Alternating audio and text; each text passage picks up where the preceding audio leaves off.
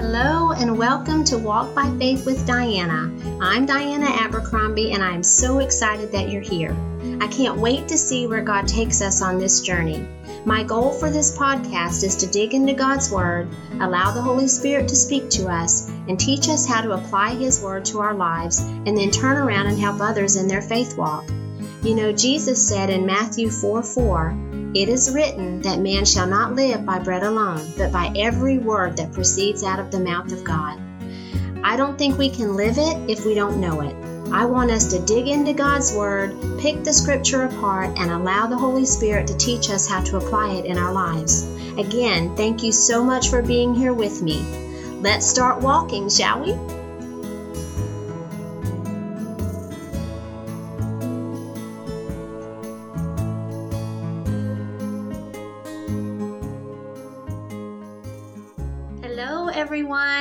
So glad you're here with me to dig into God's Word today.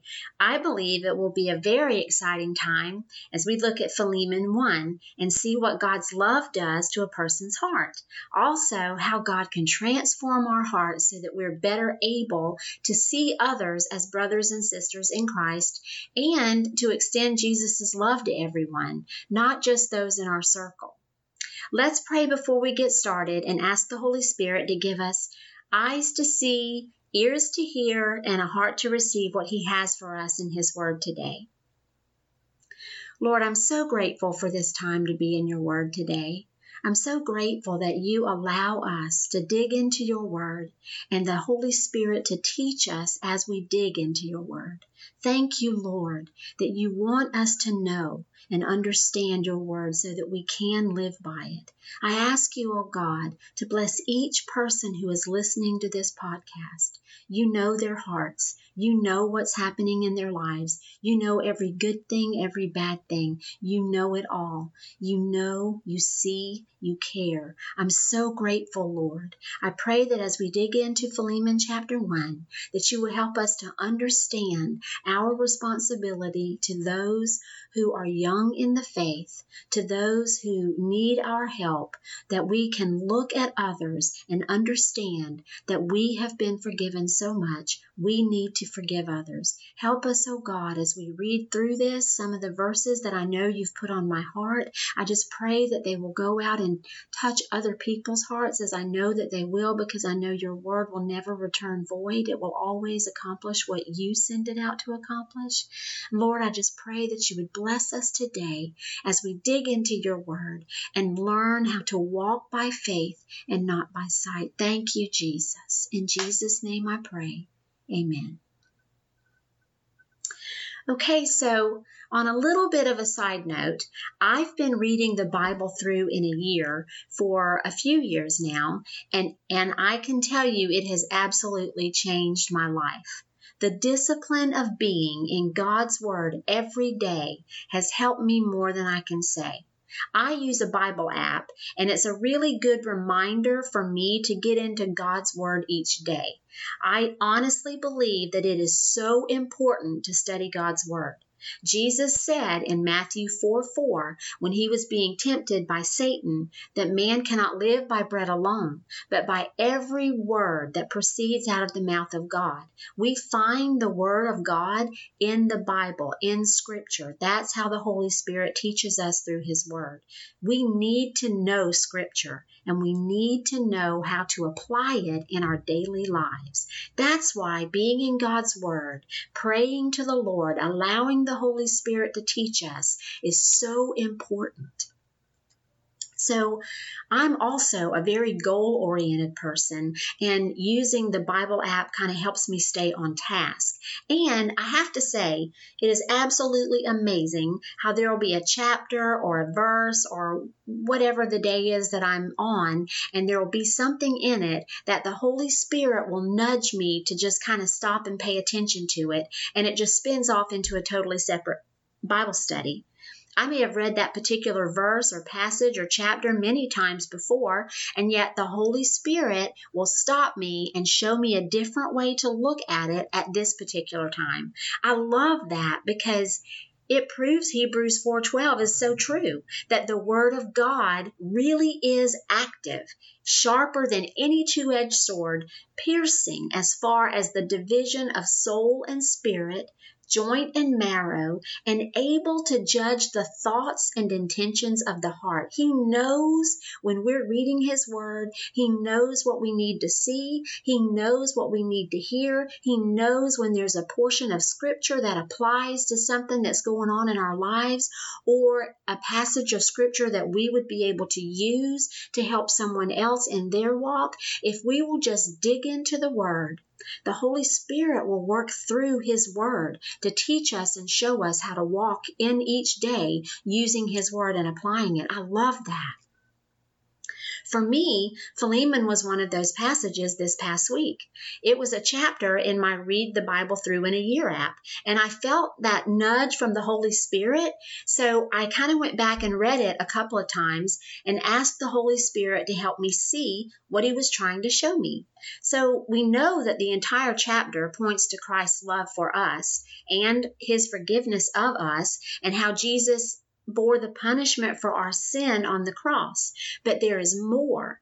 It is such an interesting little book in the Bible. It paints a beautiful picture of love and forgiveness that honestly can only be found in Jesus, and it helps us see how we can help others grow in their walk with Jesus. It teaches us practical ways to apply what Jesus did for us, not only in our own lives, but in the lives of others as we mentor and disciple people that God brings into our paths. That's what we're called to do. Now, Paul wrote this letter on behalf of a domestic slave, Onesimus, who had run away from Philemon, his owner. Onesimus had been with Paul as he was under house arrest in Rome. That's how Paul knew him. Now, Paul led Onesimus to Christ and loved him as one of his children, which is how we're to view those we have led to Christ or those who are young in their faith. They are like children that we are to love and disciple and teach and show and help them have a closer walk with the Lord. Now, Paul is requesting Philemon, the owner, to forgive Onesimus and accept him back as more than a slave. He's asking him to accept Onesimus as a brother. Verse 1 says, Paul, a prisoner of Christ Jesus, and Timothy, our brother, to Philemon, our beloved brother and fellow worker. Philemon is referred to as a beloved brother and fellow worker. He was a fellow believer. So Paul appeals to him as a Christian brother, not as the owner of a slave who had run away. Paul wanted Philemon to see Onesimus differently than in the past. Paul thought of Onesimus as one of his children. Verse 10 says, I appeal to you for my child Onesimus, whom I have begotten in my imprisonment. He wanted Philemon to see Onesimus not as a slave, but as a brother in Christ. As soon as I read that, I felt the Holy Spirit asking me, Is there a person in my life that I need to see as a brother or sister in Christ instead of someone who has wronged me and should be punished? It's very convicting. Jesus wants me to see them as valuable for who they are in Him, not devalue them for their actions. I must see others through a lens of love that reminds me that I have been forgiven. I have to forgive. Now, as I said earlier, Paul had led Onesimus to Christ while under house arrest in Rome. So Paul encouraged him to go back to his owner, Philemon, and take responsibility for what he had done. He was encouraging him to do the right thing, even if the consequences for doing the right thing, going back, I guess actually it would be the consequences for him running away, and then he's going to turn around and do the right thing and may suffer those consequences for running away in the first place. But those consequences could be very great for him, huge consequences. This had to be very scary for Onesimus. Remember that legally, Philemon could have killed Onesimus for running away. So that was not something to be taken lightly. So I said all of that to kind of give us the background of the entire chapter of Philemon, but there are a couple of things that I really want us to look at in this book. First, let's look at verse 6. And I pray that the fellowship of our faith may become effective through the knowledge of every good thing which is in you for Christ's sake. The fellowship of your faith. I love that. Our faith in Christ is what allows us to see others as brothers and sisters, no matter what their life circumstances might be. It is what calls us to fellowship with others, regardless of where they work, where they live, how much money they have or don't have, what their status is in life, or what they may have done. It is the bond we share, it's what brings us together. One of the definitions of fellowship is a friendly association with people who share one's interests. Philemon and Onesimus now shared a common interest. The interest that Philemon, the owner, now shared with Onesimus, the slave, was Jesus. I absolutely love that. It puts us all on the same level. The fact that Onesimus was Philemon's slave did not change. The fact that Philemon had a legal right to punish him did not change. What changed was the fellowship of their faith. They had both accepted Jesus as their Savior. They had become brothers. It was so much more than a slave owner relationship. That's what the Lord does. That's what Jesus' love does in our lives. The only way Philemon would be able to see Onesimus as a brother is if he saw him as a brother in Christ through his own relationship with Christ. Otherwise, he was just a slave who had run away and should have been punished in Philemon's eyes. The love of Jesus, again, is what allows us to see others as brothers or sisters. The fellowship of his faith became effective when he was able to see Onesimus as something other than a slave. He had to see him as a brother, someone who was a fellow believer and had a great value to Jesus. Only Jesus can give us that kind of love for another. Now let's take a look at the forgiveness that Paul was asking Philemon to extend to Onesimus. Legally, as we said earlier, Philemon had a right to kill Onesimus. If Philemon had not been able to see Onesimus as a brother in Christ, instead of a slave worthy of death, the fellowship of his faith would not have been effective. He would not have been able to recognize that Jesus is the only reason he himself has anything good in him. When we recognize that anything good in us is only possible through our relationship with Jesus, then we can extend the fellowship of our faith to others and see them as equals. We are all sinners who Jesus loved enough to give his life for. Also, when we realize that every good thing that is in us is in us for Christ's sake, to bring Him glory, then we are able to see people and see situations differently. It kind of begs the question if you think about it in our own lives, what can I do in my own life to bring glory to Jesus? Everything becomes about Jesus, not us we can look at others through the lens that Jesus would have us view them through. Sinners just like us, loved as much by Jesus, so much by Jesus, as much as, as is even possible to love, that he was willing to give his life so that we could all spend eternity with him if we accept him as our Savior. Our actions in different circumstances and different situations that come in our lives, that God allows in our lives, should always be to bring glory to Jesus' name, who He is, and what He did for us on the cross. Our goal should be to point others to Jesus always. Let's take a look at verse 8, verses 8 and 9. Therefore, though I have enough confidence in Christ to order you to do what is proper, yet for love's sake I rather appeal to you, since I am such a person as Paul, the aged, and now also a prisoner of Christ Jesus.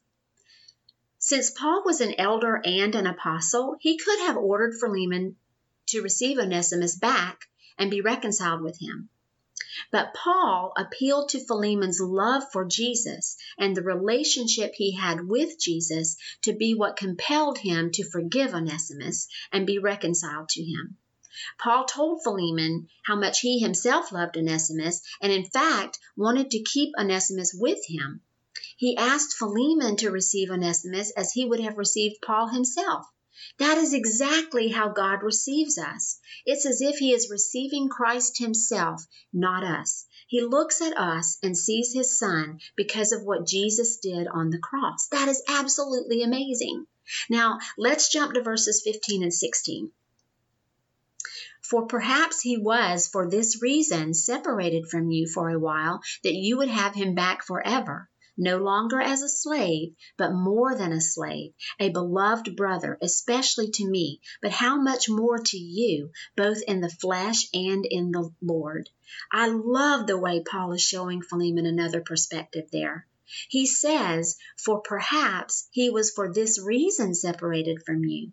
In other words, he's telling Philemon to look beyond the wrong that Onesimus did. There is a greater purpose that can be served in this. Philemon had an opportunity to extend forgiveness, just as he had received forgiveness, and just as we for- receive forgiveness, and allow the love of Jesus to be shown.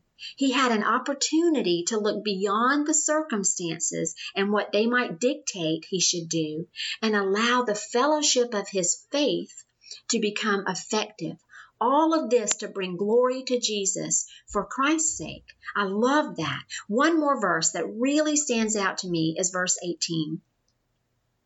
It says, But if he has wronged you in any way or owes you anything, charge that to my account.